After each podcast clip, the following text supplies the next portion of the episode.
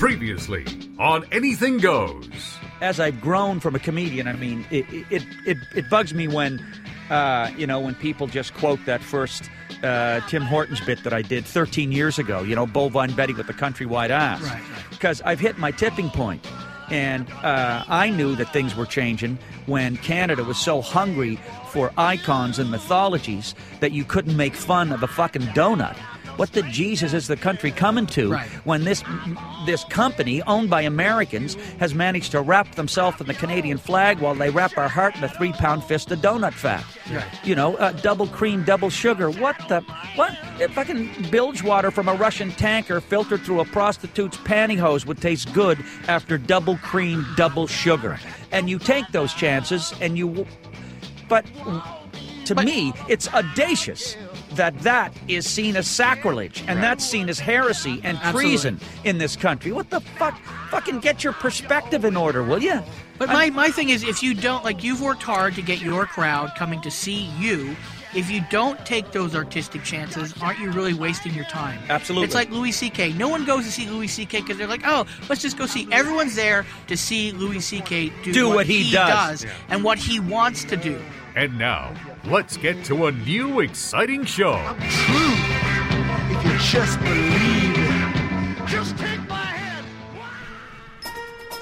Good evening, ladies and gentlemen. Are you ready for some laughs? Are you?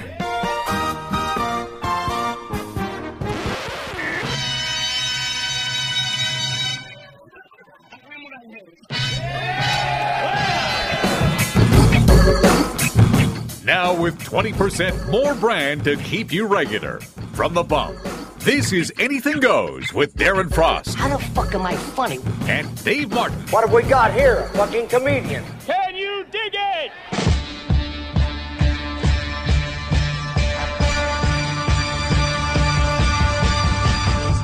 Welcome to the show, everybody. This is Anything Goes for the week of December 18th, 2013. Getting uh, closer and closer to the new year, 2014. This week we are Darren Frost free once again, but don't you worry, we have a interview with Daryl Mack that Darren and I did uh, when we were out uh, working at the Calgary Club. And uh, yeah, again, I didn't really know that much about Daryl, but uh, uh, good all around guy, motorcycle guy, comedy guy. He has his own little festival going that he does out in the uh, in I want to say out in the woods, but it's not it's not the woods. It's not just an open field. He, he'll talk more about it uh, during the little interview. Um, but uh, yeah, we did this in Calgary, and um, the time that we were Darren and I were out there. Um, well, how can I describe? Uh, we um, and I know that every year in Canada that uh, it always gets cold, uh, but we you know somehow we are also always still surprised. It's like, oh my God, it's November and it's cold out. I can't believe this happened last year as well. But when we first got to Calgary, uh, the Thursday night that we were there, it was nice. We had a good show. It was cool jacket weather. We could walk around, and then the morning. Uh, see, I don't like the I don't like the overnight m- major weather changes. It's like the next morning, uh, boom, there was like a foot of snow on the ground. And I, I said this while I was out there. I said, uh, weather wise, it was like going uh, to bed with a beautiful woman and then waking up and finding that she had a dick and a beard. And uh, it was like going to sleep with uh, Pamela Anderson and waking up with Tommy Chong. And uh, I mean, if Tommy Chong just came in and served me breakfast, that would be okay. But because I'd be like, oh, hey, let's talk about uh, Cheech and Chong. But I'd actually to wake up beside Tommy Chong and to know you were, you'd be sort of be like, well, what point did you turn to Tommy Chong overnight? Did I go to bed with Pamela Anderson and there was some sexy time with her? Or uh, was it uh, as soon as she got between the sheets, all of a sudden it turned into Chong? Who knows? But uh, that was my big metaphor describing the weather out there. Um, and I should mention that Darren Frost is going to be um, in Ottawa uh, this New Year's Eve, uh, performing at the Yuk Yuk's Club on Elgin Street there. Uh, so you can go and check out Darren Frost on New Year's with uh, Derek.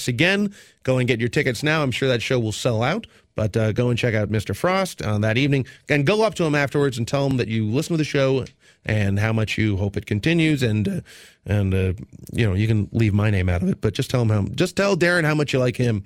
Uh, this is the first segment of our Daryl Mack interview. Uh, we start off talking a little bit about conspiracy theories, but um, basically along the lines of, uh, and I know that Sandy Hook had this as well, that a lot of people thought, oh man, this this is a government uh, conspiracy and it's a false flag, and then people when they people when they notice that the, the same people keep showing up to give their uh, eyewitness opinions.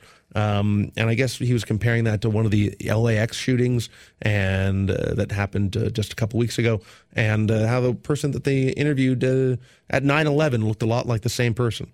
But uh, here we go. Uh, with this, is the first segment of our interview with Daryl Mack. We get to talk about a little bit about the mayor and immigration, and this is the first segment. Anything goes for the week of December 18th. Take it away, Darren and Dave and Daryl.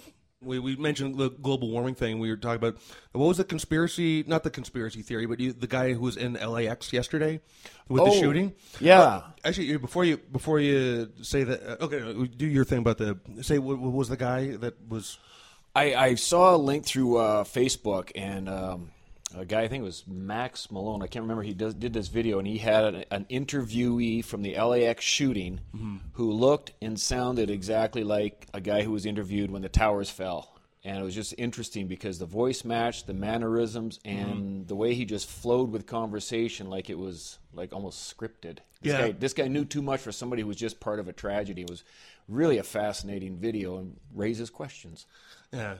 No, and you know, because uh, I saw they showed a little bit of that footage from the shooting that happened. The, the guy shot someone in the TSA. Um, he killed one guy. Yep. And then, then, then all the cops were there shot the you know perpetrator a bunch of times, shot him in the face. It was just funny. it was funny that uh, they um, on the news they were saying we don't have a lot of statements from uh, you know um, the uh, the perpetrator of this crime, um, uh, and he's uh, not giving us any more statements. And then they listed off his injuries, and I guess he got shot in the face a couple of times. And it was like, well, I think he's probably not going to comment too much more after being shot in the face. You're probably not quick to be like, "Hey, I got, I want to talk to the press now." But Yeah. the, you getting shot in the face usually holds you back from uh, a lot of commentary. The uh, the other thing that I thought was funny about when they were showing the uh, footage on Fox News, all the TMZ cameras have the most footage of people running out of that airport. Oh, because they all- were there ready for celebrities or yeah, whatever. because Yeah. they because they got guys that just hang out at Yeah. at the airport to get like, hey, Jennifer Lopez is getting off of a, a plane, and so of course those are the people that have all the footage. So you're seeing all these people run away in terror with the watermark logo of TMZ over top of it. And Well played. Good advertising for them, I guess. yeah. Yeah. they're gonna scoop a story and, and make any tragedy into something more uh, joyful. Uh, so what? Um, how, where are we? uh, Well, the one we thing I wanted to talk about starting? is um, with all the Rob Ford uh, fiasco now and the love for your mayor. Do you are you a big fan of your mayor? Because everyone in, in the rest of the country is so bragging about how Calgary's got this great mayor, how he handled the whole flood and all that, and all the the um, you know the, the the press news for that. And and are you a fan of your mayor? For the most part, I am, uh, except he doesn't tweet back when I tweet to him. So, uh, that's your biggest Nancy, problem? if uh, Daddy Mac says something to you on Twitter, you better sit up and listen. Uh, for the most part, he's doing some good stuff. He gets a little bit too uh, warm, soft, fuzzy. Uh, I guess liberals the label that society puts on him and trying to Right. do all the the stuff good for society. He took out some lanes on roads and put in bicycle lanes, and all that does is encourage the idiots to ride their bicycles 365 days a year. And as you can see outside, it's not you know conducive to bicycling. We get these idiots that ride, and if they come sliding out into traffic and I hit them with my car, it goes against me and my insurance. So uh, ease off on the bike lanes unless you Does build it them if off they the if road. they come out of the lane and into your lane for whatever reason you hit them that affects your insurance? Well, it's going to go on my insurance because they're not insured for the road. So absolutely, it's going to Right. affect whether I'm in the right or wrong. It's going to be a claim against me, and I don't like that. Uh, Right. I, I love the bike path system here. Don't get me wrong, but I don't think bicycles and and and heavy traffic should be mixed. It's just not safe. I mean, but there, there yeah, there, there is that uh, full philosophy, not philosophy, but there is that sort of theory that like if you put a bike bicycle lane uh, on a, a strip of highway or a strip of heavy uh, or a strip of road where there's a lot of heavy traffic, it almost implies well now it's safe to ride your bike here. Well, it's probably not safe. And Like I wouldn't want to and ride a bike down Macleod Trail. Oh hell no! Well, and the, but but then if you put a bike trail in, it, people are going to think it's safe, and then it's like then you actually then you got to have all these surprised uh, you know uh, drivers who are like, what now? People are riding their bikes here, and it, it's just that uh, you know when you uh, when you just sort of believe that someone's going to be watching out for you, Right. you know, it's like it's when you see people crossing the street on, on a cell phone and they don't even acknowledge the traffic and people just sort of step out and just be like everyone Well, will watch yeah. out for me I've got the green. It doesn't matter. The, Yeah. thing, the thing with Calgary is, and I, I, I think I've got the figure fairly close. We have the most extensive paved bicycle pathway system in North America with over 700 kilometers of paved roads just for bikes away from traffic. So it makes no sense to start introducing them right alongside busy commuter lanes. And he did one coming down through Kensington. That I wasn't in agreement with that. But um, getting back to the mayor for the most part, yeah, he's pretty damn cool. Um, now, how? Uh, Well, I don't know about cool. I mean, smoking crack and partying pretty hard. Is pretty Oh, cool. Well, that's your mayor. Yeah. I'm talking Yeah, about my I- mayor. Yeah, I know. That's what I'm saying. If you're talking about cool, I don't know. well, and again, if you smoke crack once in an alcoholic blackout, I understand. You don't. Yeah, I'm that's Dave Martin cool. But I, That's Dave I never cool. said it was cool. I said I understand it. you know, that's like saying, "Oh man, I, got, I punched a guy out and I was really drunk. I don't even remember doing it." Well, hey, it's still not cool to punch someone out. But Yeah, I drank with that guy. You were right to punch him out. Yeah, exactly. Well, but um, i i how do you? Was there any sort of racist sort of backlash to sort of the mayor that you that, that came in? Oh, it was, it was stupid.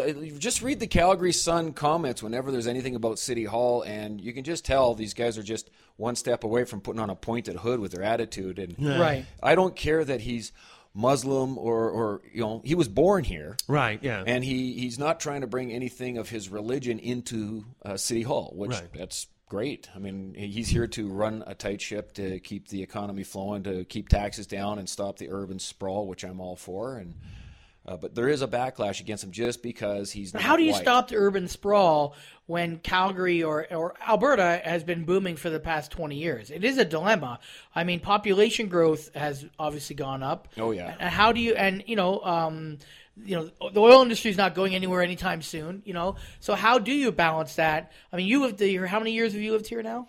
This is my fourth time living here, and all told, I've probably lived uh, in the city f- close to 20 years. 20 years. Over a period of how long? 30 years? Yeah, well, Right. I, I lived here twice as a as a kid, and then moved back in my adult. Right. So you've seen that kind of Oh, yeah. urban landscape change drastically, right? I have. And it's easy to say, "Oh, let's not do this because, you know, but if you got this population growth, immigration, you know, for the jobs and all the other things. I mean, one of the big things that we always laugh at as Eastern Congs who'd come out here is we'd play towns and they'd have signs out front of McDonald's going, $18 an hour, we pay for your lunch, we pay for your uniform, you know? It's like that kind of idea. That can't be an easy beast to, to, No, to well, the oil patch snapped up all the good help. So Right. if you don't, you know, throw eighteen dollars an hour out there, no one's going to work at your fast food restaurant. That's Right. Uh, it's kind of sad, but as a guy who's not a fan of fast food, ha ha, doesn't really bother No, no, me. I just I just mean every level of job now is so expensive, and that the, the you know to pay for that you have to have an, unf- an influx of people because, like you said, all the people who are here are going to take the good jobs at the oil factories. So the the smaller jobs or the jobs that don't take as much education will go to immigrants, and if you don't have them, who are going to do those jobs? But you're talking about immigration, and, and I was talking about stopping urban sprawl. But that's my point is to, to fill those jobs means you have to have an influx of people. But the sprawl, I mean about how we build these neighborhoods way the hell out in Yeah. butt fuck Right, field, but and that's then there's no infrastructure. I'd rather what they're doing now, and and the previous council's mayor, I believe, was part of this project, and it's continued forth, and then she's behind it. Is building up inner city neighborhoods like every. Uh, C train stop will be almost like a miniature downtown, so they can condense some of the population, a lot like Toronto. The- so are you talking about you'd prefer to build up than out? to a certain extent, yes. And when they do build out, make it walkable. I'm in one of the earlier, well, earlier, so 15, 20 year old suburb, and I can actually walk to as many things as downtown, as living downtown, but I don't have like the homeless and the panhandlers and all that. Right. And it's a well designed neighborhood, I think by fluke, but I can walk to just about anything. You name it restaurant, uh, pubs, uh, bank, you know type of stores. I got three different grocery stores, including one uh, Asian market specialty store. It's just it huge. T&T? The T&T. That's the one. yeah. Yeah, I love the T&T. Yeah, I got Great. one walking distance, and that neighborhood is a good example of how to do it. And I've lived in the ones out in the burbs where, gee, I'm out of milk. I guess I should get in the car and go get some. course. or right. buy a cow. Yeah, Yeah. The uh, no when uh, I when I first landed uh, in Calgary from Toronto, uh, actually, you know, it's, it's funny. Like Darren brings up uh, the the how much people are getting paid for like sort of low end jobs. Yeah. As far as- Thankfully, it trickles down into comedy. Yeah, The, well, uh, but actually, you know, what's Eventually. funny. My first time out here, uh, I had like a big. I of course you you get days off, and I remember walking around going like, and every place was hiring. Yeah. I almost felt like just getting a job just so I could quit it like three days later. It's like yeah, I'll go, you probably could have. yeah. Well, I was like, I'll, I'll go work at Pizza I'll Hut for three days, then it. I'll go off to Cranbrook, and then uh, go back to my Pizza Hut gig. All right, that was the first segment of the interview that we did with Daryl Mack. This is Anything Goes for the week of December 18th, 2013. And uh, we will be right back uh, right after these words. They're semi professional comedians hosting a reasonably decent show in a professional radio station. So don't try this crap at home. This is Anything Goes.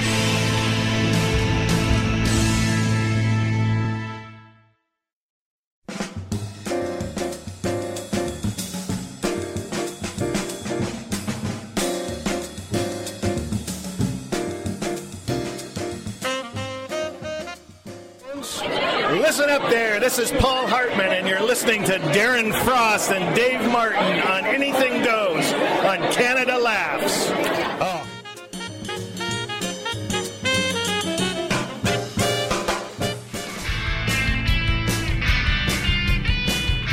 Bite the pillow, it's going in dry. This is Anything Goes with Darren Frost and Dave Martin.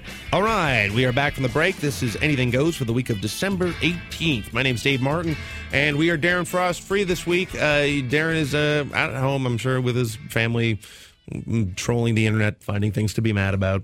And um, but uh, I hope uh, to uh, see him back here in the studio soon. But we are uh, showcasing some of the interviews that we did with comedians while we were at West doing the club out in Calgary. And um, this week is uh, Daryl Mack, the very very funny Mr. Daryl Mack. And uh, we're going to throw to the second segment of our interview where we chat more about a little bit more about the the mayor of Calgary and our crazy mayor in Toronto, Rob Ford. And we uh, chat about motorcycles and uh, and uh, we talk a little bit about the comedy festival that he has out in Alberta. I think it's Alberta. Anyways, we'll find out more about it um, during this little conversation piece. So here we go. Continue on, Daryl Mack and Darren. What was funny was that uh, so I, I land in, in Calgary, and uh, the whole mayor thing uh, with the Toronto mayor was going on, and I just I saw it on the airplane, and then um, while I, I won't say who it was, but I was I was talking with someone and asking about you know just referencing our mayor and your mayor and like uh, and after when the floods happened here. Um, the you know the news that we were getting in Toronto is like what an amazing job your mayor is doing and all that stuff and I'm and, I- and I believe that that was true. Uh, but when I was asking this guy about your mayor, and he just said, uh, "Well, you know, he got a good opportunity with the flood," and then and then, said that? I'll, I'll do you once the fucking uh, once the mics are off. yeah, I, yeah. I can tell you who. Um, but he was like, uh, "Well, he got a good opportunity with the flood. You know, he, he's a good janitor." And I was sort of like, "Whoa, that's." That's harsh. Yeah, well, and janitor's not even. You could tell that that wasn't like an endearing thing to say Well, about no. someone. Well, one, And- one thing he has taught us uh, is how to tap into the youth. We have had more young people vote because of him, which Right. I think is great. Of course. And he's also shown how to use social media as a politician, which helped him a lot during the flood. Right. Because there was a lot of social media when TVs were out. You know, I mean, there's no uh, power a lot of places, but your cell phone could still run off the car, and that's what I think he did a lot through that. Yeah. Well, it's it's and you know it's uh there's a lot to be said about like a community organizer. That was that was always sort of it was always funny when like the right wing people in the states would take shots at Barack Obama, being like, "What? He's a community organizer? What that? What's that all about?" And then then people on the left would be like, "Oh, like Abraham Lincoln, who was a community organizer? Okay, yeah, that guy." And then of course Obama wins once and he wins again, and then they're sort of like, "Oh, maybe that community organizer is a pretty decent title to have."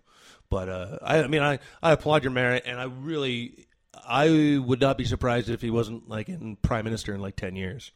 You know, Well, if he's still at least part premier of the first, help fix this province. Yeah, yeah. Because I mean, uh, well, if we can talk about our premier here of Alberta, uh, Alison Redford, or Fraud as I call her, Yeah. man, uh, all she caters to is oil and gas. Is all I ever see. Yeah. And we've done that too much. We need diversification. Because I was here during the first big uh, national energy policy that killed not only Alberta's economy, it sent the whole country into a, a, a recession. Right. Right. And we can't be dependent on just oil and gas. Like TV and film could be massive here, and we're slowly getting them over, but they don't do the incentives to get them out here because we've got great locations for Of outdoor course. shoots. Yeah. Yeah, You want a desert? We've got it. You want the plains, rolling hills, forests, mountains, lakes? It's all here. Yeah. Well, that's uh, yeah, that's the that's the uh, that's the thing. It's uh, we, you know everyone always talks about like. Uh, like, hey, what if a- when aliens were coming? To, hey, wouldn't it be great if aliens came down and was just like, well, I think we should sort of get our shit together as the human race. Yeah. And if the aliens were sort of like, what, you're still pulling fossil fuels out of the ground, and destroying your own planet for so you can run your little automobiles around? Okay, yeah, yeah, yeah you, you've really progressed. You really are the the more dominant species. And you've created a division between rich and poor that you know. Now, So before you were a comic, you were a truck driver, right? Actually, while I was uh, a comic, I was a truck driver. It was a part-time job to help make uh, family commitments. Uh, Right, I had right. two kids, and you know, paying the child support and trying to put a roof over my head. Sure. I would do the truck driving. So when I got back, I actually was in the industry for a short period, just before uh, a big chain of comedy clubs swept across the nation. Uh, Right. way back in the '80s when the booms were happening, I was in it for a couple of years and got married and dropped out to try marriage. Didn't work. Got back in part time, and trucking was what I did. So I got to see a lot of the country, and I spent a lot of time in the So cab. did you drive like your truck right across the country, or was it mainly Alberta? Oh no, I went uh, down to the lower 48 states and everything. Oh, okay. So I had a lot of time to observe uh, the s- society, and I would sit there with a pocket recorder and I would record jokes. 80% which would go into the trash, 20% would hit the stage, and then 80% of that was just it was just a narrowing down process. Right. But I, I used the trucking to help supplement my income, and at times I actually drove some rigs right to the gig. Yeah, yeah, I can see that. yeah. Yeah, I was like, I I, got to like- be here for the weekend, dispatcher. I was like, we got a load. Great, see you Monday. And Well, I just I love that idea of like, uh, hey, uh, where's the comic? this gigantic, massive truck pulling up, and like, holy shit! Cloud of smoke as you open the door. It'd be funny if you, yeah, you said that. oh no, I'd be parked at a hotel somewhere and just take a cab down. yeah, yeah, yeah. But it'd be funny if like if, if you said to the people running the gig, "Listen, I'm a prop act. I'm gonna bring a couple of things with me," and then you pull up in this huge. Oh man, what the fuck is? I don't know if you're gonna be able to fit all those props in here. Somebody get a tow motor. I got to take something out of the back. Yeah. Yeah. Uh, yeah, I gotta like, crank up my closer. Where- Has a, a, fucking a ripcord to operate your closer. That was like, actually it was one gig that I remember having once where uh, I was supposed to share a hotel room and the guy was like a prop act and he had a whole bunch of. And I was just like, "Ah, I'm not, I can't do this. I was like, no, I just didn't want to be in the same room with him and his props. It's like it's like it's like living in a bad garage sale nobody's visiting. Uh, do you ever miss the, like doing the trucking? Because I mean, you know, it's a it's a way of life, and you get to see.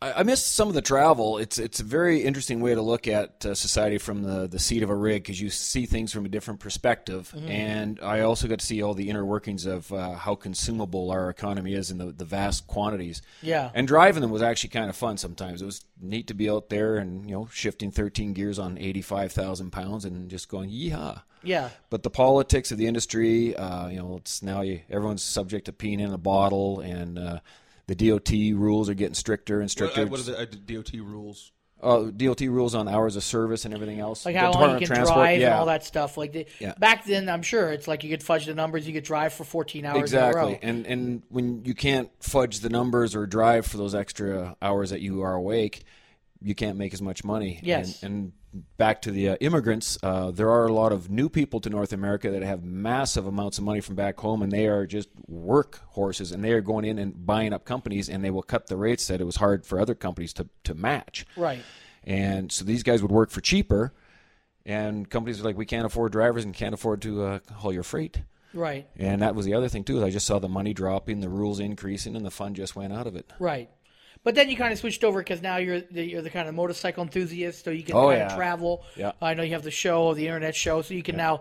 Yeah, I guess you've kind of flipped it over to that side now and being able to see the country that way. And you can't probably transport as much on a motorcycle, so you can't say to someone, "Listen, I can take your load from here to here, but uh, Right. I'm gonna have to go back and forth a couple times. I only got those two big saddlebags on my uh, on my." Oh, I tell you, I could do more shows if I could figure out a way to get a sound system along. But uh, Yeah. I, Yeah. yeah, on, on my web series, The Planet Tour, I, I live off my bike, and everything I have is on the bike. And this year was six and a half uh, weeks that I did the tour, Right. and living out of a And it tent. went from where to where?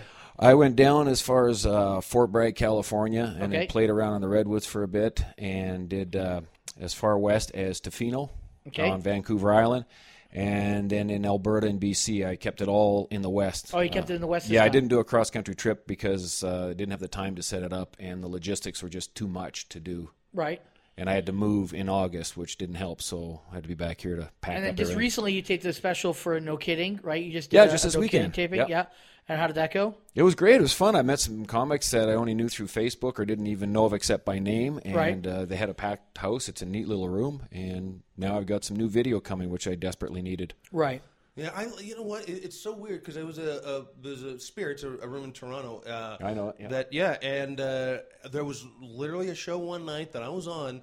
And it was almost like the Facebook friends I've never met show. Everyone was on here was like, "All right, Friends with that I, person? I, I know that that I know that profile photo, and I know that it's like, oh, this is it's really weird when you've corresponded with people you've never met, Yeah. and you only know them from that little photo that they give you. Yeah. Yeah, or, or the few status updates that run through your feed. Yeah, Yeah. yeah, yeah. And uh, yeah, that, that's cool. I, I I would like to do myself one of those no kidding tapings. I think uh, I've seen them the sort of the the, the eventual product, and it looks really nice. Yeah, no, I was happy to do it, and uh, I got to meet uh, Tyler Morrison, the guy who runs that Cottage Country Fest. Yeah, great which guy. Been I've been wanting to get into, and it looks like you know we've been talking, and hopefully I can organize my tour because I want to come out east this year, Right. To get right to um, Well, it'd be Digby, perfect Nova timing 'cause Scotia. it's summer, so yeah, coming yeah. across in the summer, yeah. Yeah, to make my way to Digby, Nova Scotia for like the end of uh, August, and then from there I want to start working my way down the east coast of the U.S. Okay, I just want to ask you, like, what as, as a motorcycle rider, um, how what happens when it's like pouring, pouring rain out? Like, can you ride in pouring rain? I've Oh, yeah. always won- Oh, you yeah. Can? Yeah, And um, how is is that scary? First, first, or- let me explain why I ride. It's a drug-like comedy. You get that instant gratification when you drop a good joke in a room with a hot audience that's with you, and you get that payoff. It's just the best feeling. No, no, what? No, what's that like? I don't know. All right, there's some videos, there's some comics. Yeah. I'll send you links. Yeah. Yeah. What is that and, like? And motorcycling, when you get on that perfect road with bank corners and no traffic and just the right temperature, it's just and you, you know you go past like some cedar trees, you smell it instantly. You get this instant gratification. It's like that. Now, when you get to the rainstorms. They're just like those shit rooms. You got a bunch of drunken hecklers, and you're going to plow through and do it anyway. Right. You have to do this gig because you're trying to make rent, and it's part of a tour. You just do it. No, I know and- exactly what that's. Yeah, like, that's so. a career. and I've I have been doing research over the years with all my uh, motorcycling. I think I've racked up about a quarter million kilometers in five six years. Mm-hmm. So I've tested gear, and I now have uh, got myself touring gear that when it rains, I just make sure my zippers are closed. The jacket is waterproof. Uh, I have an electric liner jacket I put underneath for cold weather. How does braking work? I mean, it's not like a car, you know. It's I mean, the the, the idea of are you more of a chance of falling off when it's heavy, heavy rain? Well, you do have the risk of hydroplaning, just like Yeah. a car. Uh, my last three bikes have had anti-lock brakes, which does work uh, very well on a motorcycle. And you just reduce your speed, increase your awareness because you know you can't just lean into a corner right away. You can wash out, but Yeah. it's at the point where you go. Do I really need to be on the road to get there, or can I pull off and have a coffee? And if I see a coffee shop and uh it's piss and rain, I'll sit Wait there for an an hour. hour or whatever Sure, it right. takes and get back on the bike. Yeah, because it's just like we had. Now, where do where do you we had uh, James Moore was in? Yeah, and we were chatting with him. He's also a uh, uh, motorcycle. Yeah, we've done some trips. Yeah, we've done um, some trips. He got me hooked on touring. Oh yeah. No, no. Well, where do you where do you? We talked a, little bit with him about the helmet laws. Uh, where do you stand on the uh, helmet laws? Well, I started riding when I lived in Winnipeg, and, and Manitoba was the last province to get the helmet law. And I went to the rallies to keep it out. I, th- I believe in freedom of choice, but I also believe in education and, and smart choices for your own uh, well being. I mean, yeah, you might be able to ride without a helmet, But is it a good idea? When I'm stuck in heavy traffic and it's like 35 Celsius, yeah, it's a good idea to take the helmet off. When I'm going down the highway, hell no. I've taken bugs in the face at that speed and it hurts. Yeah, yeah, I've yeah, taken a yeah. bird in the helmet. I wouldn't want to have taken that on a bear Of, I never thought about like I, I was always very much. I think a helmet should be mandatory because it's like you can't tell what el uh, some other driver is going to do, and then Right. you fall off, you could die, or the insurance costs and all that. But I never thought about it. Yeah, like you're just you know it's slower traffic and it's hot, and you just want to take your helmet off, and now you yeah, can't. because you overheat. Right. I never Yeah. thought about that. I think I think mandatory eye protection of a, of a certain grade of quality is more important than a helmet because you can get so much stuff in your eye at just 60 clicks an hour where you're now blind. I don't care if you yeah. got a helmet or not. You're now Yeah. a two wheel missile, so you should have proper eye goggles. You should have a jacket at the very least, and I think it should be illegal to ride a motorcycle with a T-shirt. I mean, I don't want to see those health bills on the province's tab. right. Yeah, right. exactly. Well, and, the- and you can buy mesh gear. I bought one uh, this year. I bought one online. It was only like 129 bucks. It's got CE approved armor in the in the shoulders and elbows, but the front panels are pure mesh of uh, ballistic nylon, so they've got an abrasive quality. But you get f- free flowing air, plus you don't have the sun beating down on your back. black so they're actually yeah. uh, cooler. Yeah. and you've got protection. And I I don't understand these guys. With, well, you know, if your time is up, your time is up. Well, take your time somewhere else, asshole. Get off my highway. Yeah, I I know that like people sometimes argue with the helmet laws because they think that like i- is are you looking out for biker safety or is it like uh, um, It's an easily was it like ticketable an- offense. That's what it is. It's or, and then people are like, oh well, they're most mostly enforced and. Uh, uh, by uh, insurance companies, Mm. that they they're the ones that really want the biker the, the helmet laws to be in place, and so you're sort of wondering, well, you know, who's got a bigger say in it, insurance companies or the people that are actually riding the bikes? So Well, for most uh, most applications that you should be wearing a helmet, I think you know once you once you get above walking speed or slow speed and, and it's not a super hot day. And I have ridden without a helmet, but even back uh, when I first started riding in Winnipeg, it was back in the '80s. Uh, I had, I had a rule. My helmet went on if the road had a speed limit of 60 kilometers an hour or more. Yeah. Because now we're getting into where shit goes wrong and it goes wrong Right. fast. It could just Yeah. be a giant beetle hit you in the forehead and cut you open. Now you got blood in your eye and you've got a, a pickup truck moving into your lane. Well, you just added to your problems. So Right. right. How, oh, sorry, you go. Dan. Um, uh, I wanted to talk a little bit about uh, your festival that you run in the summertime because it is I a have to very, stop you there. It's not a festival. It's a comedy concert. Okay, comedy concert. That's so- even better. You know, that, I like that. It's a comedy cool. concert. Comedy vacation right, experience. vacation. Yeah, Okay. yeah. I'll, I'll, I called it a festival. Fine, you Yeah. go with that. I understand the difference, and I'm glad you did make that difference. But it's a very unique situation because it's not just hey, we come into a town, we're doing a bar, and that's it, and we move on to the next town. Right. Right. Uh, just explain how this started and how it's kind of ballooned up now over the what's been eight right. years now. Now we're coming into our ninth year, so yeah, we've been running for eight years, and Right. it started uh, eight years ago when I got tired of a certain um, agent in Calgary. Um, let's just call her Ms. Cunt. Okay? Right. And she would lie to us and go, "Oh, summer's slow. People don't want comedy. Get Yeah. a part-time job." And I'm thinking Wow, in Miss my Cunt head, gets around. I've, I've heard that a lot. Yeah, There's a lot. And, I, and I'm thinking in my head, I'm a headline act for the club and the agency. I don't think the clients need to see me in a restaurant serving or something else. I mean, I was considering myself as a professional entertainer. So there's a motorcycle campground out near Nelson called Toad Rock, and it's a wonderful place. You don't have to be a rider; just don't show up with an RV, and you'll fit in. If you show up in a tent and a car, it's some of the coolest travelers. And they had this outdoor pavilion, which was an awesome. It was kind of like a bar, but it's not a licensed bar. It was a a big deck with seating, a pool table, and there was a roof suspended by four live trees, and it had a, a stage off to one side, and they would set up this little amphitheater, picnic tables, and once once in a while they would do a concert in there. So I asked them about doing comedy, and they said, "Sure, let's try it." So four of us rented a car, loaded up a bunch of stuff, went out there for the weekend, and did one show and had a great time, and it kept building, and then I believe it was three years ago we moved it across the lake to Crawford Bay because people weren't coming out in the numbers we wanted because some people don't like to camp and some people were still afraid because it was a biker campground. So we moved it into Crawford Bay. So you still had camping but you had chalets motels there's bed and breakfast there's a hotel by a golf course you got all that stuff plus, plus little artisan shops and it's been growing from there and the community's getting behind it. So we do it two nights outdoors there's a, a band to kick it off and this year we're looking at having an outdoor barbecue dinner when the bands come on, so you can come come in at seven o'clock and have an outdoor barbecue because it's about being outside in the mountains. Yeah. Well, you know, you you said it was like uh, people weren't going to the one particular place because it was a, at a, a biker. Well, it's, it's a motorcycle campground, so some Yeah. people have this fear of bikers, and there's other people who don't like. Why would they have that?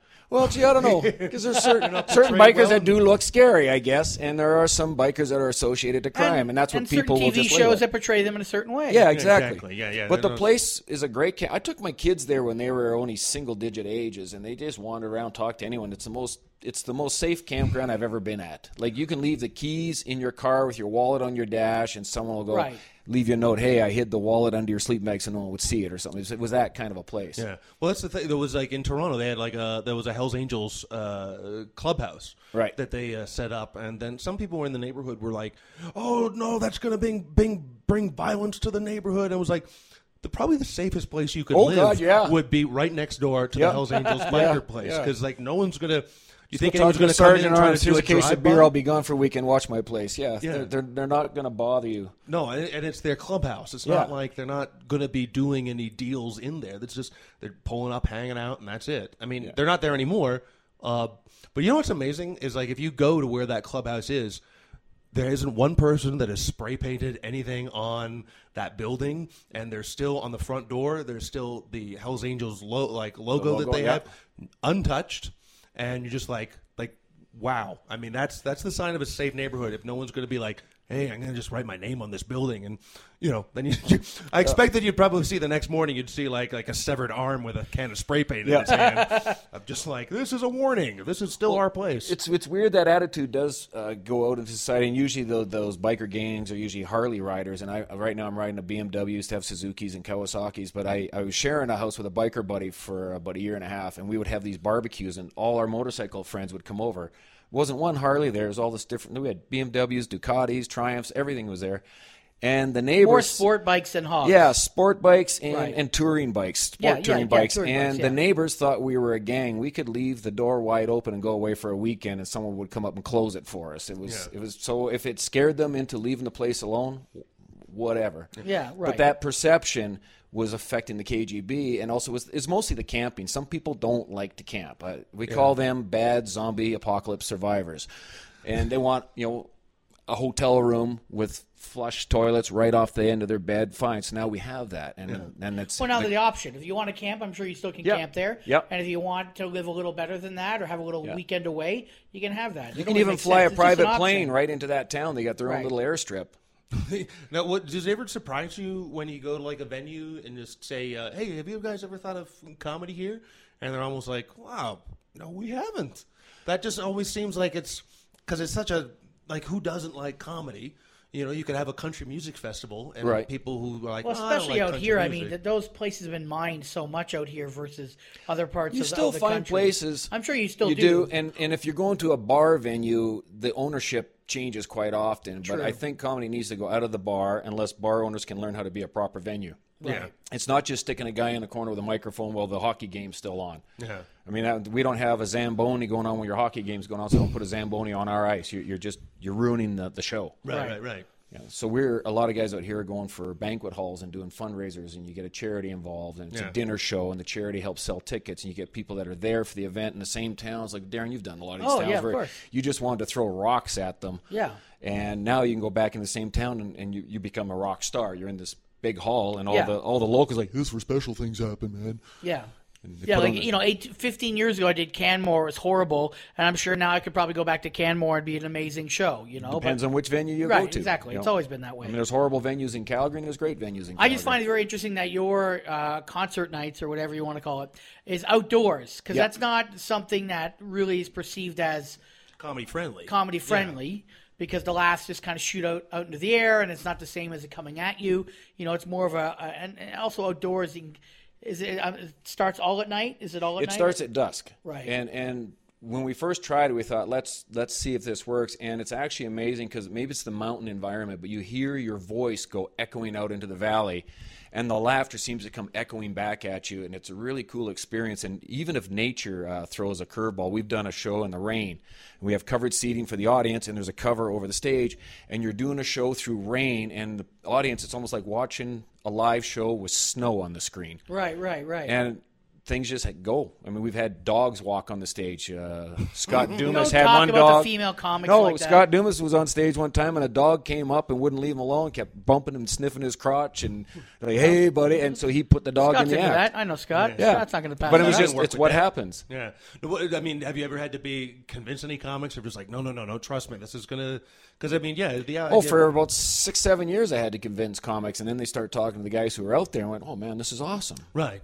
It's just uh, yeah, because there is that sort of moment of like, really outside, you know, Yeah. you get sometimes comics get like a little bit too spoiled. I mean, in, in clubs and stuff, but Well, uh, I've just done. I've done five outdoor venues in my career, and swore three to five of them to never do it again afterwards. Yeah.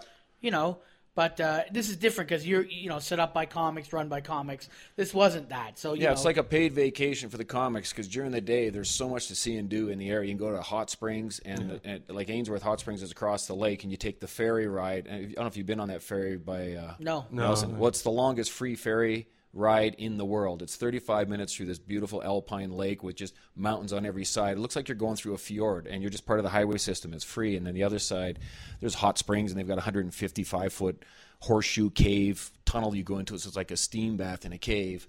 And then there's other things uh, down the road. There's the glass house. Some guy who took uh, embalming fluid jars, used them as bricks, and built a house out of it. Just like bizarre shit. And Wow. there's a, a handmade broom company called North Wo- Northern Woven Broom or North Woven Broom.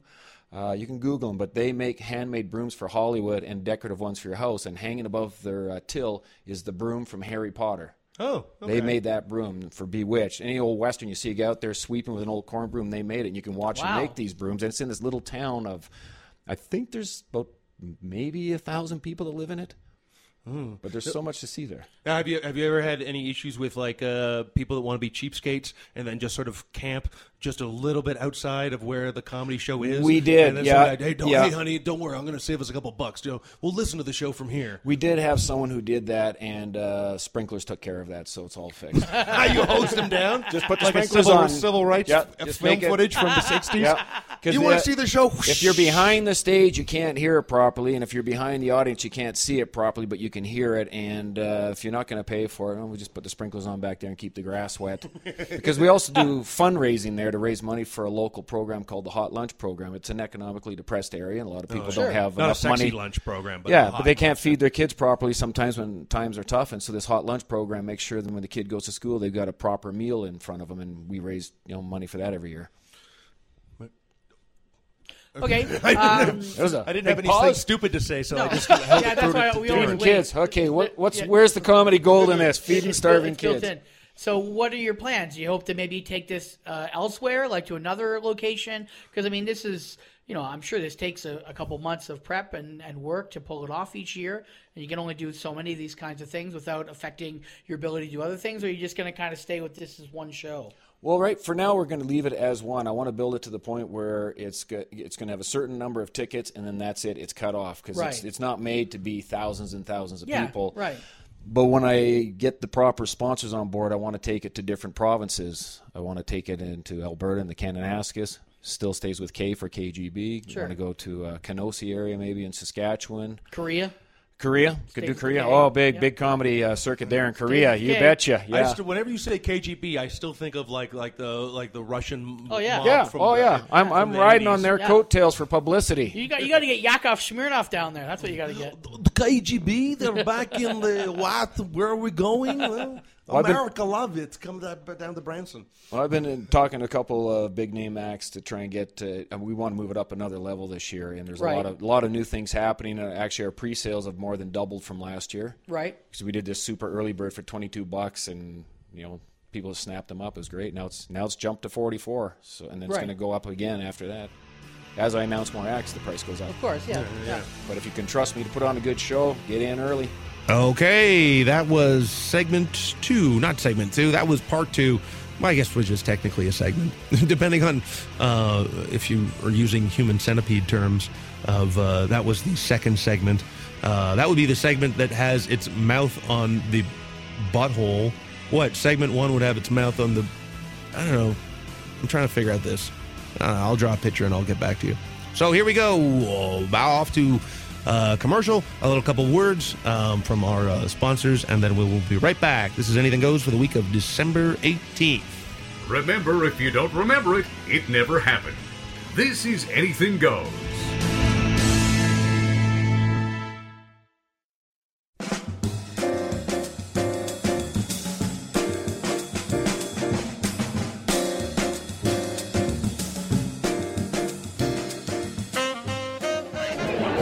Up out there.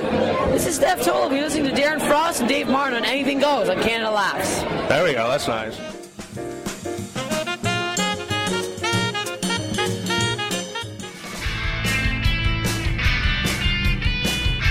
They now have the same number of Tour de France trophies as Lance Armstrong.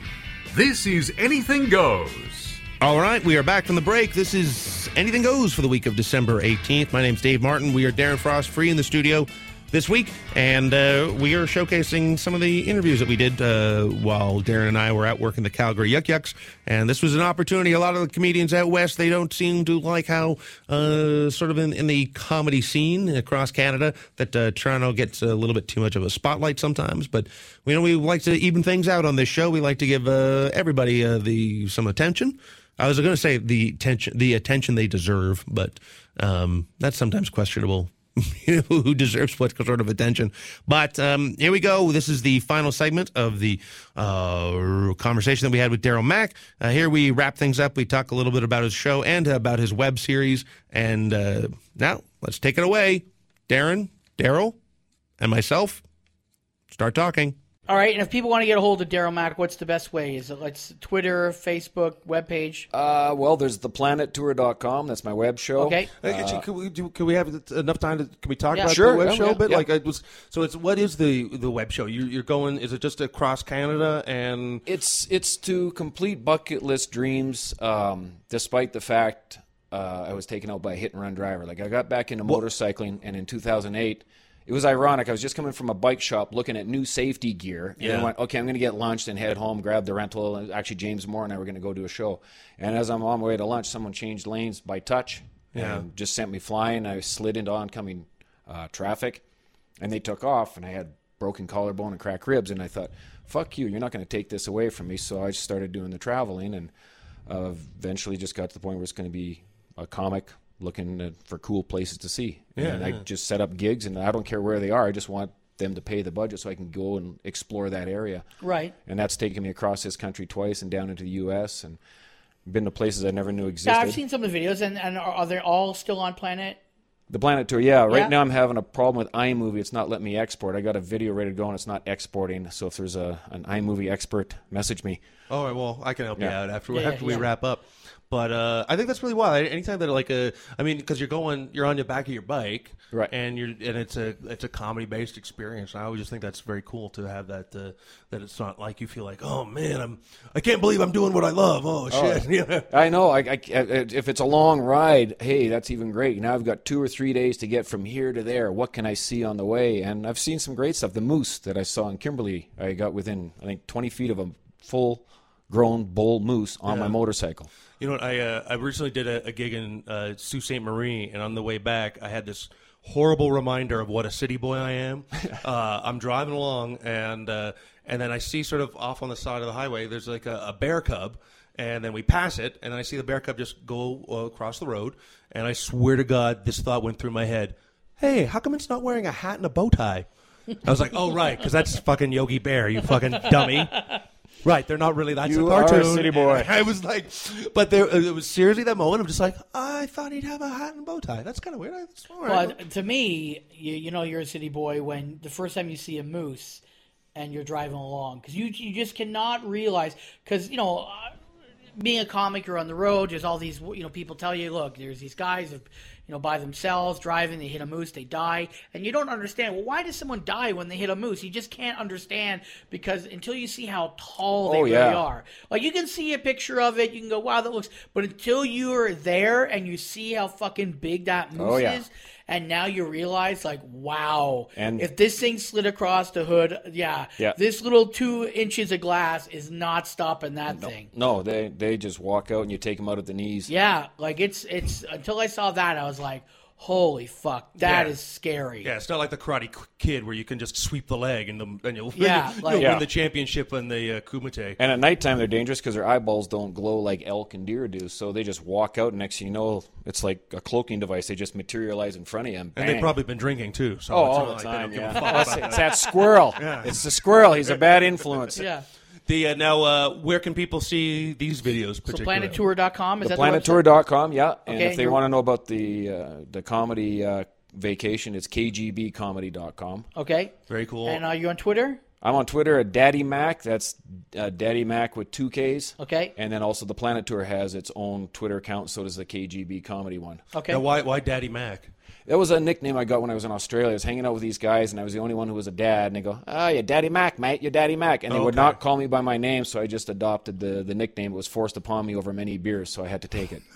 Well, I yeah, that's how a nickname should be, uh, uh, you know, given to You you. shouldn't choose your nickname. Oh no, no, God! just- Yeah, you don't show up to your buddies and go, "Hey guys, I want you to start calling me Bulldog." You're a fucking cunt. 'Cause actually, you know what your name is? You're cunt now. That's, right. Yeah, you, if you want to be Bulldog cunt, we can do that too. But or daddy want cunt. You got kids. We can we can handle that. But yeah. But that, okay, I thought for a second it might be that you were a huge fan of Kris Kross. That those two little kids from the uh, the '80s that they would Jump, was, jump, because they said Daddy Mac. They Daddy Mac. Oh no! jump, Oh, jump. jeez, Oh, now there's a oh. horrible song I have to look up. Well, Yeah. Wiggity wiggity wiggity whack. You know those kids. But When uh, Dave any- starts rapping, the show's over. yeah, yeah. Thank you, thank you. That that's the cue now. The uh, Fat lady sings. or yeah, or or, Or Dave raps. Darren will start reciting Public Enemy, and I'll start reciting uh, Kris Kross and Yeah. the Humpty Hump song. Yeah. Uh, uh, thank you very much for uh, Thanks, coming. And, and and and go uh, and, and and check them out on, on Twitter and the, the the comedy concerts sound really really like a cool It experience to check out. Thanks for having me on the show. All right, cheers, thank you very much. Thanks. All right, that was the end of the little conversation that Darren Frost and I had while we were out west with Daryl Mack, and uh, you can find Daryl Mack uh, on on the uh, the internet and on the Twitter and on the Facebook. And uh, what else can I say? Thank you guys so much for listening this week. Um, our next episode is we're going to be featuring Chris Nanaroni, another comic from out west, who's the host of Burger Wars. And uh, please uh, subscribe to our show on iTunes. We're going to replay the interview that Darren and I did with Wafik Nasrallah that we aired a few weeks ago. Apparently, I said some words there that uh, are not appropriate for the air, but that's, you know, that's fine. We're learning something new every day here, or at least I am, and then clearly forgetting it the next time I come in here. So, um, thank you very much once again. And uh, remember that Darren Frost is going to be in Ottawa for the New Year's Eve show on Elgin Street with Derek's again. So, go and check out Darren. Uh, approach him. He's quite approachable. Um, as long as you have $20 to buy his DVD, uh, he will not uh, bark and, and scratch out your eyes or anything like that. And of course, I, um, I am still uh, New Year's Eve free. So, if you'd like to contact me, there are a number of ways to do that. And um, hope uh, you have a lovely week, and we'll see you again, or we'll you'll hear from us again soon. And uh, remember, party hard, party safe. Good night, everybody. That's it for this week. Anything Goes wants to thank Victoria for producing the show and George Westerholm for the music used. Follow the hosts on Twitter at Comedy at Dave Martin World. Download new episodes every week on iTunes. Join the Facebook group and follow the show on Twitter at Anything Goes Hot. Anything Goes hopes you laugh, cry, and learn something. Come back next week. And until then, take it easy.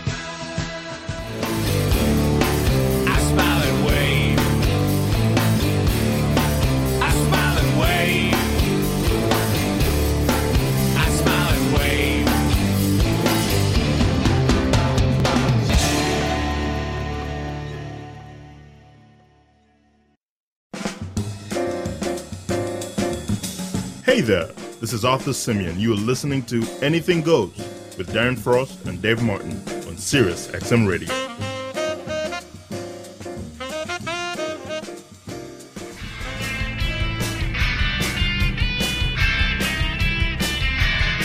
Wipe off your face. We're back.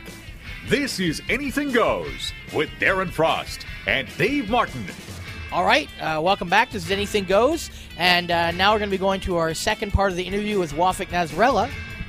Uh, yeah, in this segment, we uh, we mostly talk about uh, we use the N word a number of times in there, and I don't mean nachos. Uh, is the uh, uh, we kind of talk about uh, using shocking words up on stage, and uh, you know when's the best time to use them, and uh, what's the sort of uh, just it's it's a delicate balance using you know racial slurs and swearing, and then we get a little bit into religion and comedy, and um, what else can we say? Here's the second segment. This is the second segment of Wafik Nasrallah. Anything goes. Now what? Uh, now, uh, like, uh, tell us more about like comedy wise. It's uh, now this again. I'm going to sound stupid. Are these licensed venues or uh, is is booze sold in in the Um, Egyptian? yeah, yeah. There's a lot of places that do. Um, it's really hard to find. It's really weird. Like, Like hard to find what alcohol just in general yeah, in places. yeah. Like the places that sell it end up being in the Christian neighborhoods because Muslims aren't allowed to right, drink. Right. Yeah. Yeah. So and how big of a population of Christians are there in Egypt? I know you're not an expert. I'm just Yeah, wondering it's if you know. it's probably about maybe nine million out of thirty million that are Are Christian. in Cairo. Yeah, wow, that's a lot. yeah. Well, actually, no, because nine million out of the whole country, and the population of Egypt is 127 million. So Okay, that's a yeah, I'm so, like, no, a yeah. third is Christian. Holy- yeah, it's, it's Yeah, ten mean- percent. Well, I think it said fifteen percent now. It used to be okay, ten. that's more It's going up a bit. Yeah, but Yeah. you always. I mean, Christian doesn't necessarily mean like white. I mean, any color can be Christian. No, I know that. I just And mean, I mean, too. the idea of the alcohol. I was thinking, trying to figure it out. It's Yeah. thirty percent. Alcohol would have to be much more available than than. You Not. can find it in restaurants and bar like s- like specific places, but to actually buy it, Mm-hmm. it's almost like you got to go. It's almost like you're buying heroin. You're going down dark alleys and Yeah, Yeah. yeah. Now, Yeah. are you gonna are you gonna come back to North America and bill yourself as the Egyptian comic and try to run with this thing, or no, God, you no. should you should just run with it. That's it could be a hook. I don't know any other Egyptian You comics. do, you could do Steve Martin's King Tut closer. that would be a, Yeah. a bit much, but I you mean, get to just for laughs like that. I'm the only Egyptian comic. The one thing about all ethnicities except Egyptian, they all seem to support each other. Like I've worked with Angelo Tsarouchas. The Greeks ah, go Oh, out in fucking droves for him. Oh, they're crazy. Yeah, They're and, crazy and, for and it. Frank Spadone, he gets every Yep. Italian in Ottawa to go. Yep. But when I don't pref- even get me started about the French. The French, you know, everyone in this country mocks Quebec or, or hates Quebec, but the one thing you cannot take away from Quebec is the fact that they support their own. Yeah. their culture isn't dying while we're being absorbed by North America and being told that we're not anything until we're funny in L.A. or Yeah. New York. They don't say that shit, and you know, maybe they go, "You're not funny until you get to Montreal." Oh, that's a car ride away. Yeah. you know, but that's the, the reality of the Quebec market. They Yeah. support their own. it's true. You're right. but they have. But I mean, but their whole. But I mean, but they they have, and they're almost brought up in this. is- It is us against the, The rest world. of the rest of the Yeah. country, Yeah. if not the rest of the world, because they're not exactly French. Uh, they're like it's Quebecois, so it's Yeah. not like you know the old story about the you know the can, the French Canadian soldiers and the French soldiers that meet in a in a bar and they have to speak English to each other to understand what they're talking about. I've never, never, You never heard that one? No, that's no. like that's an oldie because they're like Right. uh, the French soldiers sort of hear something that sounds French, and then they're and then the and the Canadian the French Canadians are like, uh, well, that's something sound, and then uh, and then they finally are like asking each other where. Where the hell are you from? And then, and then they have to speak English to get along with each other. And I remember. Is that a joke or is that an actual base kind of on true kind Oh of true no, that's it, well. I mean, it's an anecdote. It's sort of based. It's based on a true. Like in World War II kind of thing. Like a heritage Yeah. commercial. Uh, Yeah, yeah, yeah, a shitty yeah. heritage. I don't know what I don't know what point they're getting across in that Canadian heritage commercial, just to, to increase the differences of like, look, see, they really are a separate society. I always say, you know what, the Quebec can separate. Just leave us Montreal. Yeah. you know, just we'll have a bullet train right to Montreal and back, and then that's Yeah. fine. Yeah. Fix it up first, leave it, and then yeah. Oh, the bullet train? Or no, the- fix up Montreal. Oh, yeah, it's fucking yeah, falling yeah. apart, man. Well, that's another story. But I uh, and then so when you how many shows did you do in Montreal? I mean in uh, fucking Egypt. You're We just were- the just one? the one, and it got Just- it got canceled. canceled, yeah. yeah. Oh well, Yeah. I guess uh, I guess you can't even say that you perform there. Yeah, exactly. Like it's anytime you get a chance to put a, a different country on the list of countries you performed in is great. Now, in the last five or ten years, you've done more kind of international shows. Like you've done, uh, you've been over When- to Europe, yeah. right? And uh, and is that it, or have you done other places? Like have you done? The, I- the Dominican, uh, Right. yeah, and then uh, but you haven't done like the um, like the Japan or No. the China kind of No. extension of the England kind of thing. Well, my paperwork is only for Canada, so like I even when I was in England, I kind of ran the risk of getting in trouble. Oh, I see. Right, so, right, right. Uh, now I've, I'm, I'm about to get my American paperwork, and I'm hoping that leads to other countries because Right. I've heard of these guys that go to Well, LA. it should lead to America. no, but I mean, a couple of friends that got their paperwork to work in the states, and then all of a sudden, I'm reading that they're in like you know Thailand or or Australia. Right, right. Well, I think it's the sort of thing. Like if you go over to London, there's so many European tours that are booked out of London. Yeah. and I think if it's you could get like a two week visa to go, you know, you know, Bangkok and all these other Yeah, like, may- must be. stuff like that. Yeah. but uh, um, and it, I one of the bits that you did last night, um, it was the.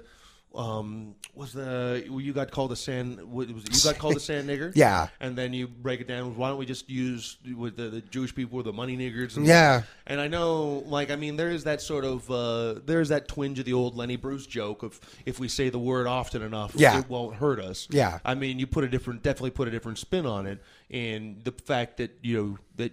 Now, were you called that? Does that come from? Yeah, that place? actually that was an absolutely true story, and uh, I never heard that term until I did stand up comedy in the 90s and from another comic. Wow. I never, I mean, I lived a very sheltered life, but I never, till almost, I'm talking like 98, 99. Wow. I've heard, Yeah. I've heard some Americans refer to Canadians as snow diggers. Yeah, Yes. yeah. Which I'm like, Yeah. you know, it's, Yeah. I don't know how to even take that. Yeah. exactly.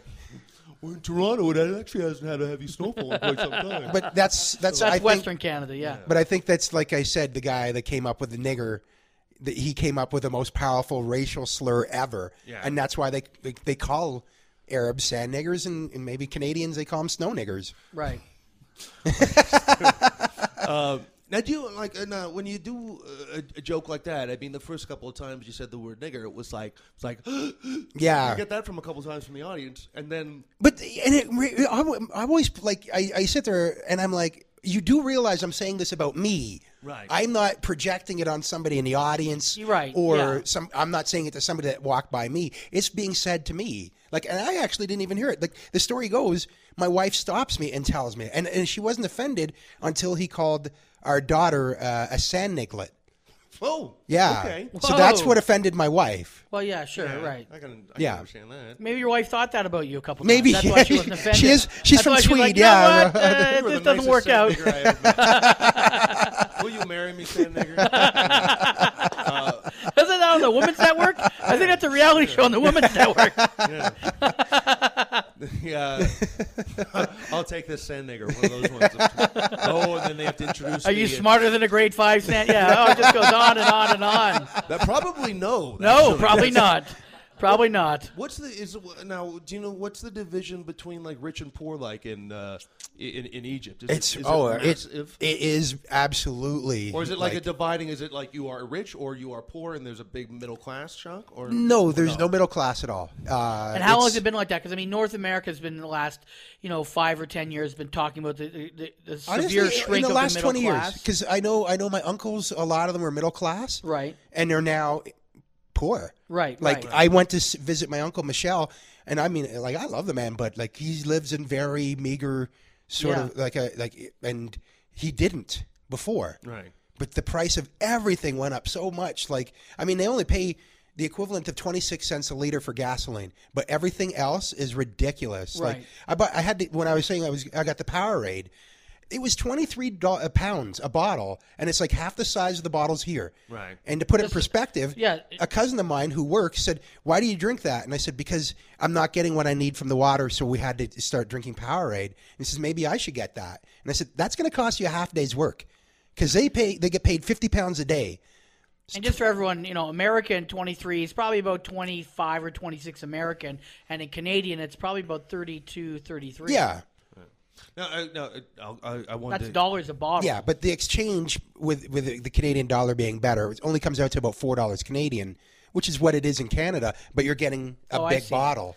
Okay. Now, I'm- okay. no, no, back to the, the nigger joke that you were doing. Um, no, no, I just don't know. Okay, when you okay, because then people they sort of they let their guard down after the you know the third or fourth time you say it, and then they start sort of laughing at it, and they real and. But do you ever worry that when you do a joke like that, that do you ever because there's always those moments when a comic does a joke, you know, and you're sort of like, well, what part are you actually laughing at? Yeah. with that joke, because you want to get. I know that joke is to get a point across. Yeah. but then also you're sort of saying this word over and over again. Then sometimes you might see people in the audience that are laughing at it, and you know if there's. But they might big- not be getting it. They may just be laughing at the fact he's saying the word. Yeah, yeah, yeah. It's Right. sort of like, but I mean, that's every comic sometimes thinks that, even if they're touching on, like, are you only laughing at the joke because I ended it with motherfucker? Yeah. Or, and would you have ended it if I just said, you know, was- asshole or, or dummy? Was it Richard Pryor? Somebody said that he stopped doing a joke because of that. He did he did the joke, and there's this one white guy that laughed so hard at it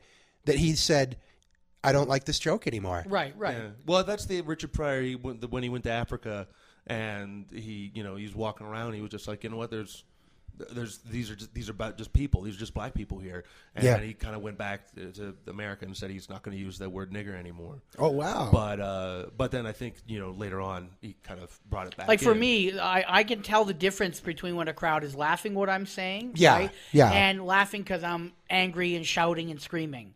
Like there's a difference. They're still course. laughing, but I know why they're laughing. Yeah. So you know when you do a bit like that, um, you do run the risk of they're only like, especially I hate to say if you're in kind of a rednecky place, Yeah. they might just be laughing at the fact, oh, did you hear what he said? Yeah, you know, yeah. You know, kind oh, of thing. definitely. I'm I'm sure, but it, like like uh, you, you would really want them to get the point of it. But I mean, sometimes it's it's just about the laugh. You know? Yeah. But then, I mean, then there's that dangerous part of it too, where you just sort of like uh, that you kind of want to remind people is, hey, just because I said that in a joke, that doesn't mean you could come up. Then to come up afterwards. Yeah. Hey, can I get a picture with the? You know, like, yeah, yeah. And that has happened And I've maybe once or happen. twice. Yeah. I've seen that happen to other performers Yeah. who've used the word Yeah. in their act, and then afterwards, audience members say that word back to them. Yeah. Not getting that they weren't saying it's okay. You know? Yeah, no, ex- But the problem is when you add alcohol to anything, everyone gets a little, Yeah. you know, fucked It- up. well, yeah, alcohol and, and a small mind. Yeah. Yeah. Right. Well, and it's. Uh, But I mean, it, it is one of those things you, you kind of have to you kind of worry about with it. Of Like, course. why are they laughing? And you know, whenever you do that bit, I'm sure when you do it in places like now we're in Western Canada, and there's one black dude in the audience, you'll watch. I'm sure every white person kind of look at the black person Yeah, see if of they're course, laughing yeah. first. You know, like because that's that's human nature. Yeah. That's that's the I because I used to use the word in, in a bit where someone said it to me. In front of another person, so I was Yeah. just explaining what happened, right? And even though the joke was funny, uh, and even though the joke was, in my opinion, for the right reason, Yeah. I dropped it because for me, it, it just there was a period of time where white comics tried to say the word to get away with it. Yeah, right. Yeah. And I was never telling that story to get away with it. I was telling the story f- for a different reason. But I felt that's what sometimes either crowds or, or other comics thought I was trying to do. Yeah. And I also saw it with my own eyes doing the bit and then seeing white people look at the black guy to see if they were laughing first. Well, I'll at be- me or his reaction. Yeah. Because when sometimes when you say it at first, it's not the joke. The joke is coming later. Yeah, to exactly. justify it. Yeah. But when you first go through that minefield, the audience doesn't know. They No. just look at the guy. That's right. Oh, I, I know. Even still now, I think anytime I see a, a black guy in the audience, Sure. I do feel weird saying it. I'm glad Well, that you yeah. said black guy when you were explaining the situation. Every time I see a nigger in the audience, I don't know if I should do my nigger joke. Right. But uh, but it's it's uh, yeah, you do kind of get that sense because I remember in uh, I think uh, there's like a joke I do about you know taking down your Halloween decorations. Yeah. And um, in Ottawa once there was like a whole group of uh, there was like about four black dudes at a table and it was maybe like my, one of their like white buddies but uh, might have been there too and uh, so I did the joke and they laughed hysterical but still the rest of the crowd was sort of like and I had to actually go come on the black table liked it you're allowed to too Yeah, yeah. and then I always have to say, listen, uh, I'm you know, take down those racist decorations, you piece of shit. I always I try to back it up with that. Sometimes I forget, but uh, but it is one of those things, and it's sort of like, I mean, like I had a I had a rape joke that I still believe in, Mhm. but and I there was I was trying to make a point with it, but it sometimes well, crowds were sort of like I don't. Yeah. I, I would have to struggle with like, is this worth doing? Uh, Is be- your point ac- getting across worth the sometimes it not working and then Yeah. taking it the wrong way? Right. And then you're sort of like, oh, I don't want to have to. Like, if I have to, if the only reason I'm making my rape joke my closer is because I'm going to get off stage immediately, then maybe I got to debate whether, you know. if uh, I should be able to, you know, go back to some relationship material even after I do it. But then it's, uh, yeah, it, it's still a struggle where you have to think of a new way to introduce it. Exactly. Yeah. Um, and uh, so, do you ever have those moments of like, oh, should I do this bit? Is this the right? Yes. just- oh, definitely. Yeah. There, it- it's. I we, we all know how to play a room, though. You know, like Sure. I mean, we, we work for so many different people. I'm not going to name names, but and and they, and it, it drives me crazy because they'll say, "All right, this is a clean show. Don't swear," and you're like, "But you know what? We know that going into the venue. We're looking at the people in the audience, and we're like, if I said fuck." It would turn them off. Right, right. And we know that, so we just know not to say it. Yeah, but, you're assuming that they know you've been in it over 20 years and you know what you're doing. Unfortunately, a lot of people, regardless of who you work for, treat everyone at the same kind of idiot level. I've got to tell Yeah, you every fair time. enough, yeah. And, and not to justify it for them, but they've assumed guys knew what they were doing 20 years in Yeah. and then went in and said, motherfucker, Yeah. fuck this, fuck, you know? And they're like, do I really have to tell a guy 20 Yeah. years in? Yeah, that time I forgot Yeah, to. maybe, maybe that's true. Then you're right, but uh, but I think we on our own would just know that. absolutely. Like we see a Saturday early show, a lot of gray hairs. We're, there's a few things we're going to take out now, Right. You know, Yeah, it is that weird balance though, because uh, like I know when we had Marc Maron on our show, he was we were talking about dealing with older crowds, and and you think that of all the history that they've seen, that you why why are we like you know these people were once in their 20s and 30s and maybe they thought a little bit more radically then too it's sort of like Yeah. you know, why do like you know it's like why am i worrying about offending someone who's been through hitler you know that, that's the old thing of just Yeah, like, kidding, yeah. line, wasn't it? yeah, yeah, yeah, yeah, yeah. Or I mean, he's had it's like, oh wow, you people. Marc Maron said, oh, you people are so old. Do you remember when condoms were lace up? Just like that. Yeah. Like, why am I worried Yeah. about? Like I don't cater. When I see old people, I'm, I'm automatically the manager will come over, and they'll say to me, "You, there's a lot of you know gray hairs here. You know, do you mind toning it down?" I'm like, uh, "No, I'm not going to," because generally for my act, believe it or not, it's 40 and over. They kind of love it because they understand it's real anger. It's not just fake. I'm screaming Yeah. about things that maybe should be screamed about. The only time in my history I ever actually toned it down was when they told me a 50th wedding anniversary was there yeah, and they called earlier and, and asked if the show was appropriate, and they said yes. And I'm like, you know what? Maybe not No, accept that 20 exactly. person booking. I know it's money and everything, but eh, you know, and I actually felt conscious, even though I would be right to do my act. My attitude is like, I don't want to fuck up someone's 50th wedding. No, of course I don't not. want them to be at like 51 and go, hey, let's go back and see that angry troll yell cunt at us again. I love you, dear. Remember when he called me a cunt? Oh, 50 was great.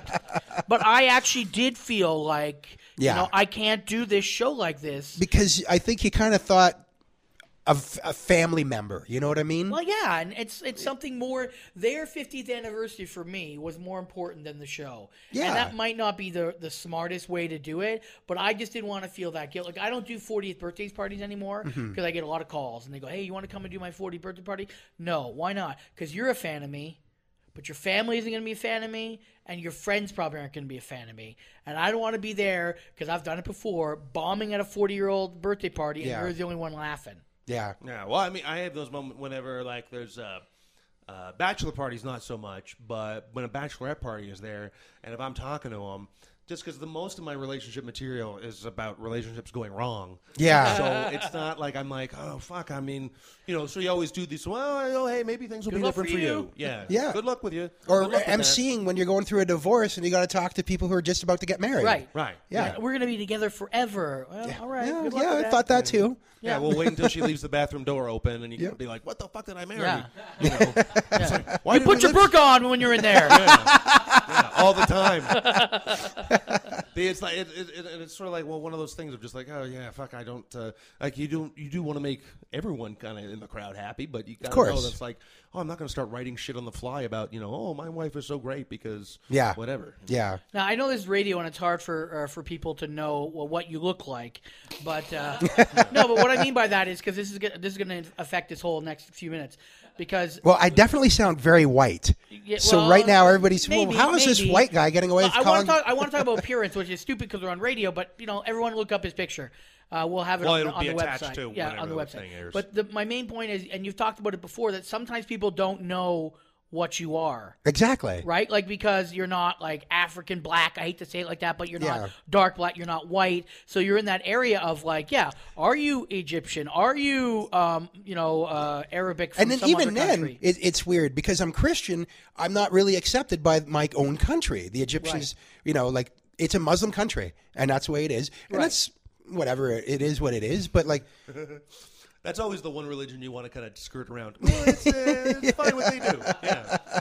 I mean, we all know it's the Safe to turn my fanatics. Like, and Yeah. and Well, that of was course, actually the good thing about going to Egypt this year. I went there. I'll be honest. I went there closed-minded, thinking that all Muslims are Muslims, and then and they're all like inherently evil. Right. But I saw. Did like seriously, you kind of were like Yeah, I just thought a there was- larger portion of them are that way, and Exactly. a less portion are the ones we see on TV going. That's just fanatics. Yeah, exactly. Okay. Exactly. But when I got there and I saw that it's it's actually quite the opposite. There's a lot of live and let live Muslims out there. Right, right. That it was it really like I, I feel like I should apologize to the Muslim community for the way I felt before because Right. my eyes were opened by it. And and it was seeing the evil fanatical ones that made me realize that there is there is a very big difference. But I mean, Malcolm X thought you know all white people were evil. Then he went to Mecca, Yes. worshipped beside Yes. white people at Mecca, Yeah. and came out and said, you know what, they're not all A evil. lot, a- a, a lot of militant blacks forget that part of Malcolm X's life, where he kind of was like rescinding on his, some of his more harsh thoughts. But yeah, We'll put an applause break after you said the thing. My my eyes were wide open after that. We'll put in a little applause break for you.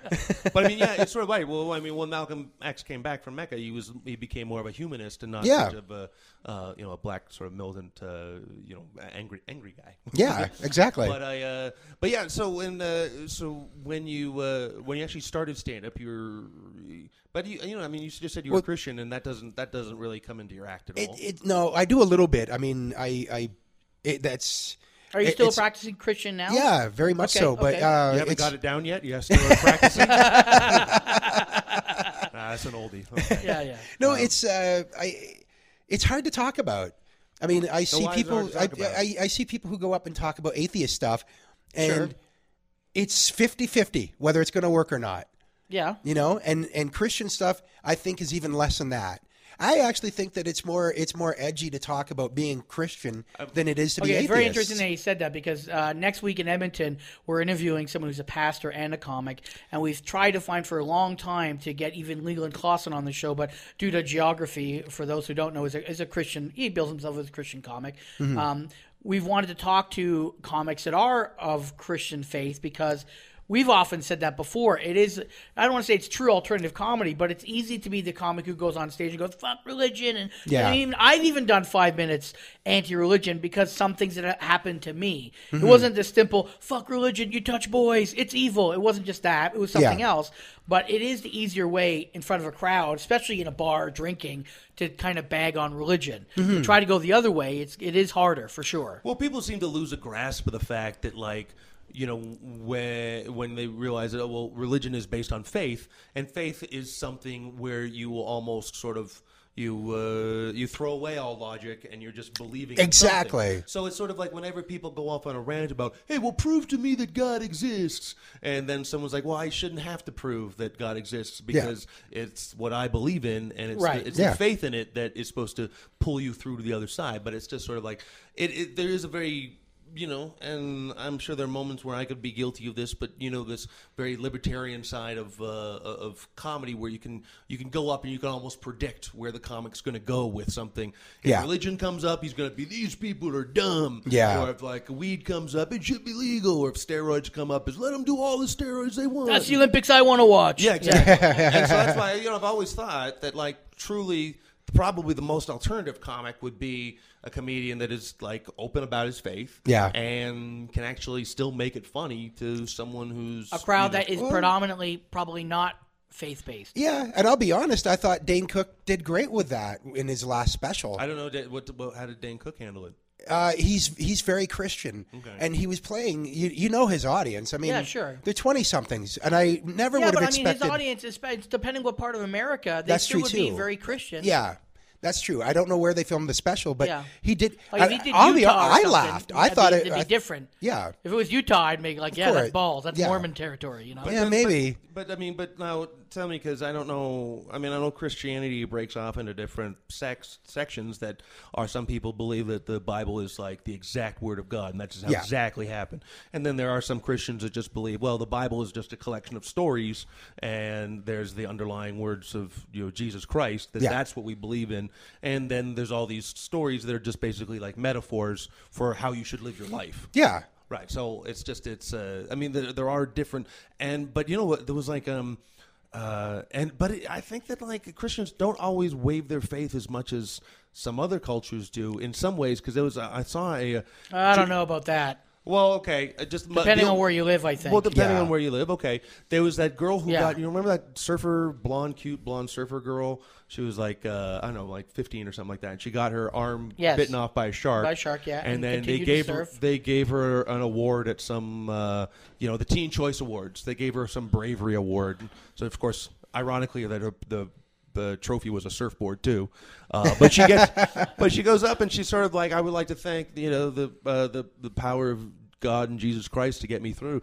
And that place exploded. Wow. Like with and Yeah. you couldn't believe how, and and I was just like, wow, that's pretty impressive. But then it's also like. The probably the majority of the audience was like uh, early teens, Mhm. and I think that uh, you know once you get to maybe about you know 16, 17, then you maybe you start examining things over and over again. Yeah. Well, that's exactly why it's free will, right? And also, that's the only time in the history of an award show I'll let someone thank God and be okay. That's fair. You lost your arm, really, Kanye. You did a good album, and thanks to God. I mean, that gets a bit much. Well- but you lose an arm, and you, he helped you get through that. Okay, that's fair. Well, I, I mean, I like when people say, "I thank God for giving me the talent to do this." Sure. Yeah, yeah, sure. I guess so. But or or I, I like to thank God for giving me the faith to do this. But it's always that it's the old joke of no one ever. It's like God, God, where were you? Why didn't I win this award over I, Green I Day don't understand Nickelback? sometimes in, in rap and that culture of thanking God first, but everything you're rapping about goes against everything the Exactly. Bible ever has said. like if True. it's if it's Whitney Houston and she wants to thank God for winning, okay. Aretha Franklin, okay. Mm-hmm. Yeah. But Aretha Franklin ain't writing about fucking drive-bys and dive. No, exactly. That's right. Yeah, you know dime I mean? Shooting Yeah. each other. I mean, that's Yeah. that's always when it's it's funny to me when they do that. That's why I, I use that Of course, example. yeah. It's not- now I don't know if this is completely true too, but if uh, but someone told me once that it's like the mo- majority of the times when people are quoting like religion, rarely actually are they quoting the words of Jesus.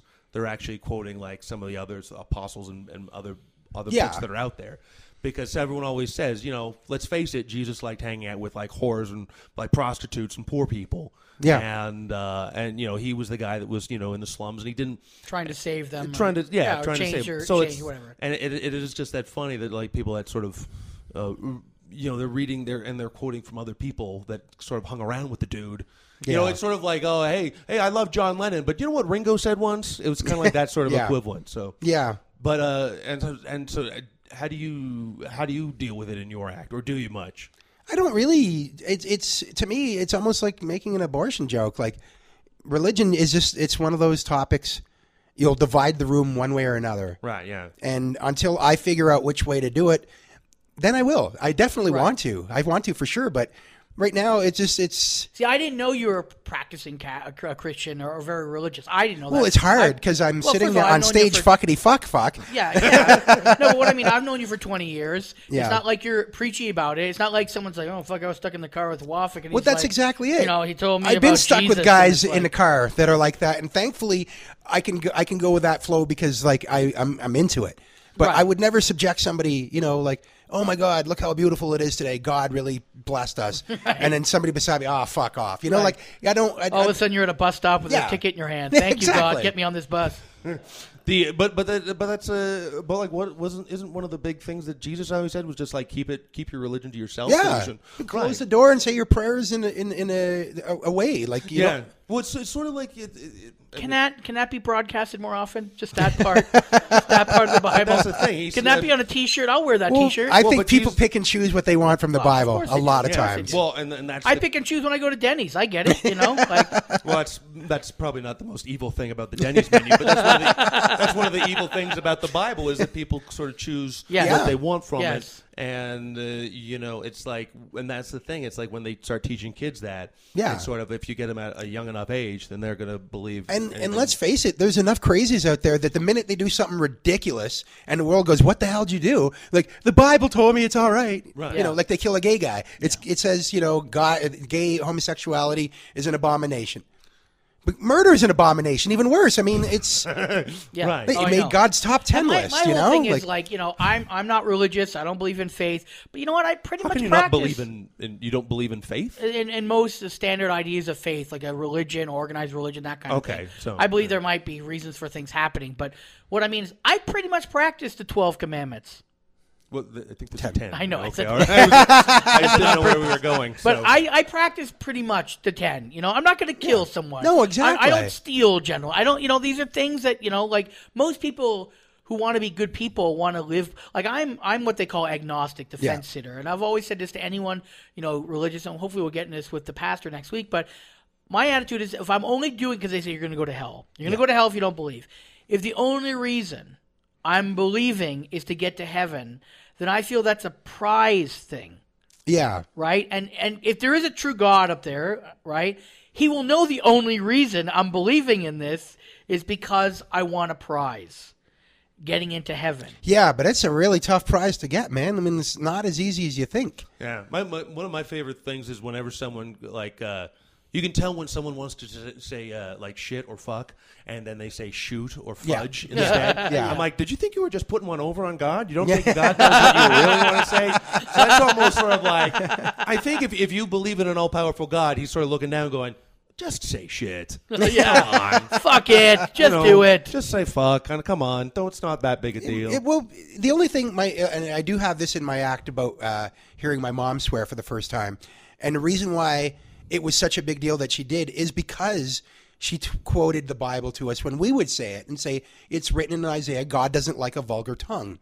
That's not to say you're not allowed to swear. It just can't be like you know abbreviation or or punctuation or whatever. It just it should be Planned and specific. yeah. Like and- if you're angry, when it was- you're going to say also even back then when he said a vulgar tongue, the word fuck, shit, piss weren't around. no. That's true. right? So when if you want to really, you know, heed the Bible, it's the words back then that were around then that Yeah. were considered vulgar. Maybe famine was a, a horrible word. that's that's my my point. Or maybe, or actually, maybe when it was originally written, uh, and they later took it out, it was uh, uh, he doesn't like a vulgar tongue at the dinner table. And everyone else, hey, dude, if you're at the wood shop, I understand. Yeah, you, you know? lose a finger, fuck this. Yeah, you know, yeah, you know, you hit your thumb with a hammer, you're gonna be like, Yeah.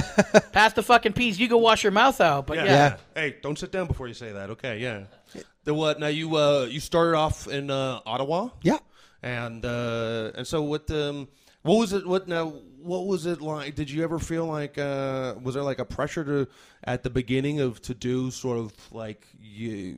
you- I don't know, like not necessarily race-based material, or just uh, how did you how did you first deal with the fact that you were uh, Egyptian and, and obviously you you know Uh, on, well, on, be- on a show of like uh, six other white comics? Yeah. Well, the the thing is, I had I have the luxury of sounding like this, Right. definitely. But having a name like Wafik and being brown, Yeah. and, and that's all I would ever do is I wrote one really quick joke about my name, and then I could say whatever I wanted after. That's Yeah, what I felt. But the, the elephant in the room, you got over Exactly. it, and then you exactly. yeah, yeah, yeah. You know, okay, I dressed Wafik. It's Egyptian, and And here's then a you funny used joke your about eye. it. And I you go used to on. address your eye very Yeah. quickly because obviously people would notice that. Especially back when I first started, when I wore the glasses like bubbles. Yes. And and not these. Yes. Yeah, I was wondering about that because I was yeah I Yeah. remember it being far more prevalent. Yeah. able to see it. It yeah. was. It, They were so big, I had to. All right, that was uh, our second segment. Now we're going to take a break and come back and wrap up our interview with Wafik Nasrallah and the show. This is Anything Goes for the week of November 13th. Show me on the dial where the bad man touched you. This is Anything Goes with Darren Frost and Dave Martin.